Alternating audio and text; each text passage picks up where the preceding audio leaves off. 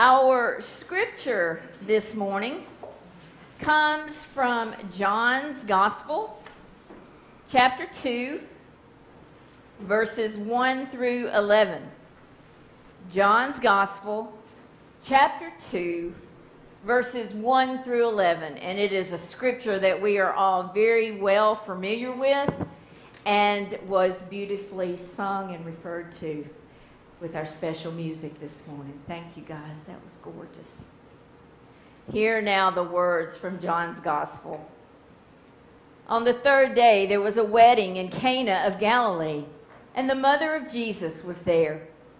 Jesus and his disciples had also been invited to the wedding. When the wine gave out, the mother of Jesus said to him, They have no wine. And Jesus said to her, Woman, what concern is that to you and to me? My hour has not yet come. His mother said to the servants, Do whatever he tells you. Now, standing there were six stone water jars for the Jewish rites of purification, each holding 20 or 30 gallons. Jesus said to them, Fill the jars with water. And they filled them up to the brim. He said to them, Now draw some out and take it to the chief steward. So they took it. When the steward tasted the water that had become wine and did not know where it had come from, though the servants who had drawn the water knew, the steward called the bridegroom and said to him, Everyone serves the good wine first, and then the inferior wine after the guests have become drunk. But you have kept the good wine until now. Jesus did this, the first of his signs, in Cana of Galilee, and revealed his glory, and his disciples believed in him. May the Lord add his blessing to the reading and hearing of God's word. Let us pray. Almighty God, we thank you so much for this story that has touched our lives so many times. Lord, speak to us now through this word. Inspire us and move us into action. In Christ's name we pray. Amen. Let me just tell you do not ever get a bunch of preachers together to talk about the wedding services they have performed. You can hear some stories. You can hear some stories that are too fantastic to be made up. I can remember when our daughter Angie got married. You remember when the unity candles were a big thing?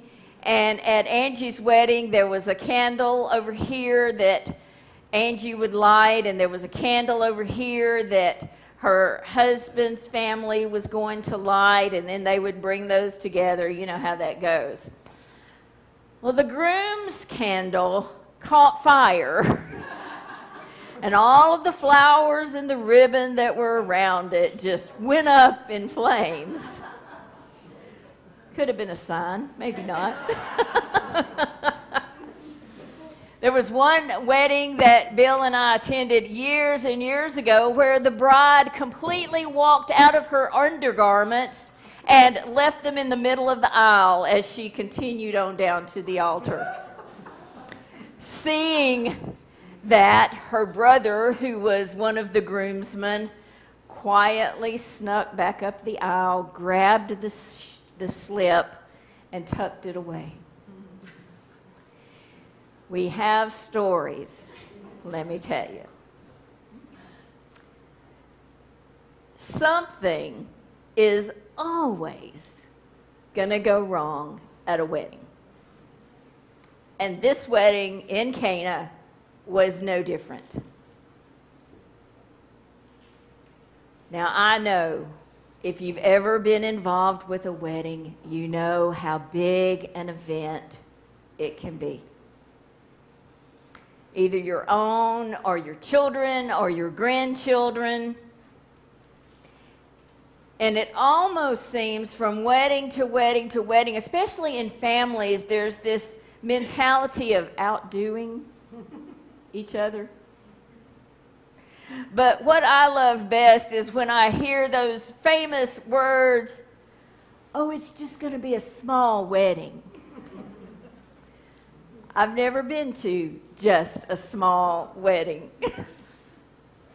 there is no such thing.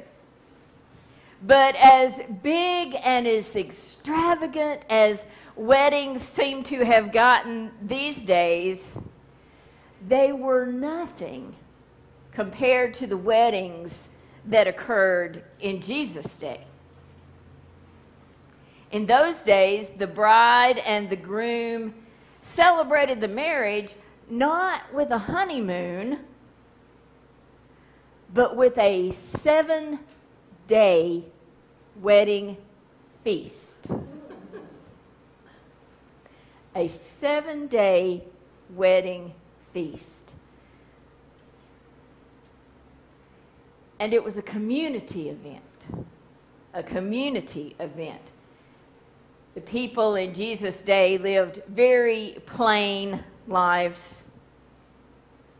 But when there was a wedding, they went all out. The wedding would be at the groom's home, and it would be up to the groom to provide food and wine for this community celebration for seven days. The wine in question would be fermented juice that had been diluted with water. So let me just tell you this wedding was in trouble when the wine began to run out. This would have been probably two or three days into this seven day celebration. And to run short of wine at that point would have been a major embarrassment. A community would remember with shame the family that could not provide enough for the wedding ceremony. So, this truly was a crisis for this family. But I thought it very interesting as I read this story again. It wasn't the bridegroom's family who jumped into action here, it was Mary, Jesus' mother. And she noticed exactly what was going on. And so it was she who jumped into that role of helping to correct the situation. Now, remember, we said Jesus was simply an invited guest at this wedding. So he was off, probably conversating with his buds, some of his disciples. So she goes to him. They have conversation, and she tells the servants to do exactly as he says to do. The simplest of things became one of his most important acts. Fill the jars with water, then draw some out and take them to the chief steward. And now we know the wine that was the best has been served to save face and to keep the party going. The servants know what happened because they were a part of that miracle. But the steward is amazed. And the disciples believe in Jesus, the scripture says. What about that for a happy ending to a wedding? Can't you feel the collective sigh of the family? But what a way to begin a ministry with a party. Jesus took the sadness of the wine being gone and he turned it into gladness and joy.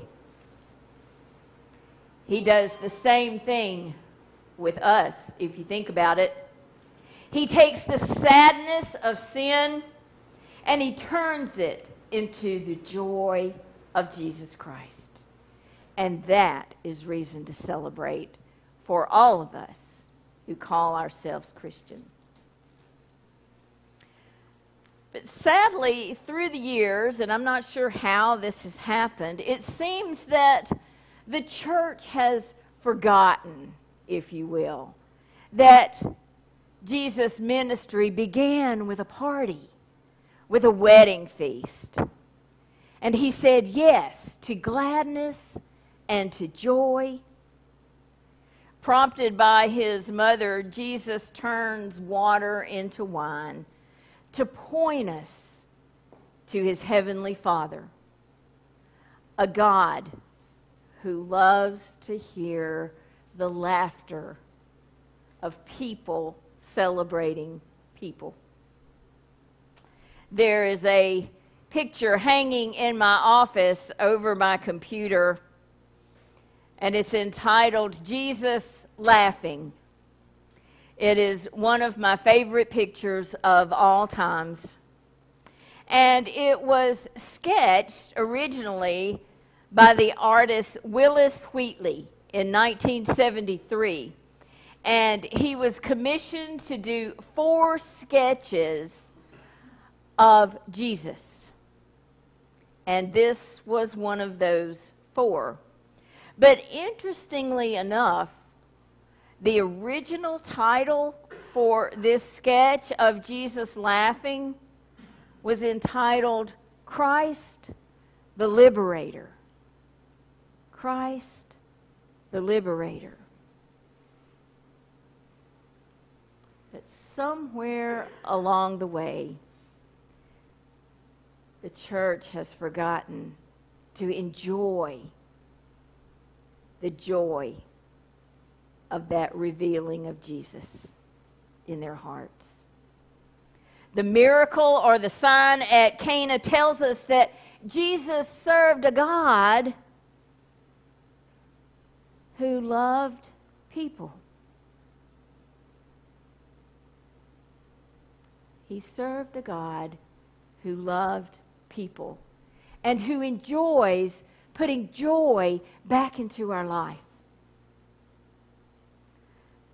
a God who thinks it is worth a miracle to keep the party going as we celebrate people. As I was thinking about this text, I, I, couldn't help but think about all the many ways that we celebrate people here at Red Ridge. We've just sung happy birthday to Mr. Devon, who is in our balcony, who turned 95 today we just welcome into our family fellowship here at Red Ridge Mike and Kay, who have joined this morning. But it doesn't stop there. Remember when we have new member luncheons where we celebrate those who have joined the church in the past year? Remember Grateful Bread when we come together in small groups and share a meal together that goes far beyond just eating together. There is laughter, there is a getting to know each other on a more personal level than just saying hey on Sunday mornings. Remember our talent shows? There are many, many ways that we celebrate people here at Red Ridge. And as I was thinking upon this, I, am an old soul. And I went back way back to the 1960s, and I don't know whose generation this fits into, but do you remember the group Up with People? Do you remember that? They were incredible. That was a group that came together, and it was their mission to bring people together through service and through mission. Through service and through mission. And it was their goal to inspire the young to step up and to make that difference in their world. You might say that Jesus was the originator of that organization that aimed to bring the world together through service and music.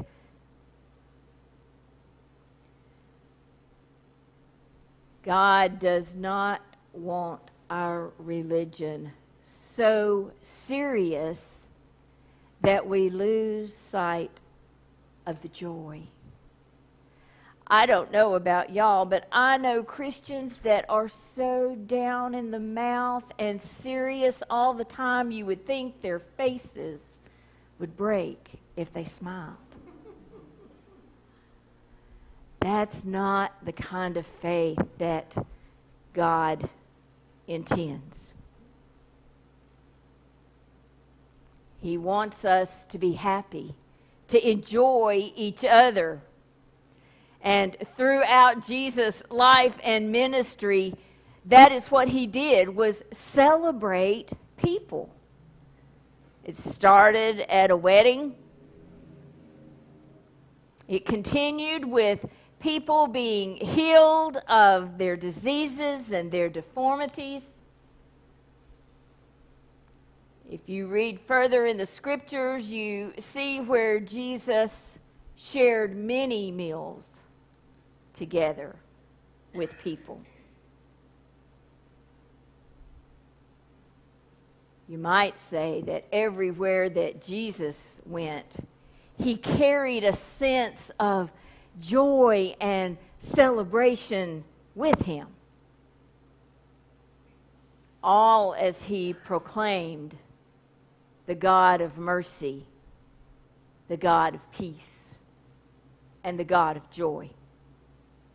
The feast at Cana is still a sign to the church that we are to rejoice in the people of God and to toast the world and share about God's amazing grace with everyone that we encounter. Now, we do we do a thing here at Red Ridge after our worship service on Sunday mornings. We get together and we fellowship in the fellowship hall. We share coffee and we share the breaking of bread. We share fellowship and stories. And it's a wonderful, important time. So don't ever take the time that we spend back there as unimportant because it goes a long way as it encourages us on our journeys together. Jesus turned hopelessness into wholeness. A social disaster was about to happen that would affect one's reputation, their credibility, everything about that family was about to be affected. But when Jesus is involved, there is always hope. There is always hope. People matter to Jesus. And it's Jesus who keeps the party going. So this morning, I want to encourage you to let Him keep the party going. If you're sad this morning, let the love of Jesus make you glad. If you're feeling useless and ineffective, let Jesus come and turn you around and make you useful and productive. If you're feeling hopeless, let Jesus in and make you feel whole. The church needs to remember how the mother of Jesus sprang into action to let the good times continue. What a wonderful way for Jesus' ministry to begin with a party and for us as the body of Christ to be reminded of the joy that we find in our relationship with Jesus. So I pray this morning that we continue to celebrate not only our relationship with Jesus Christ, but to celebrate those that God has placed around us. And never, ever take for granted the importance of letting the good times continue to roll. Let us pray. Father God, what a wonderful message for us as sometimes, Lord, we tend to get bogged down in the seriousness of life. But Lord, you created us for joy and celebration. First of all, with you, but then also with each other. So, Lord, let us never lose sight of the joy that we have in and through you. In Jesus' name we pray. Amen.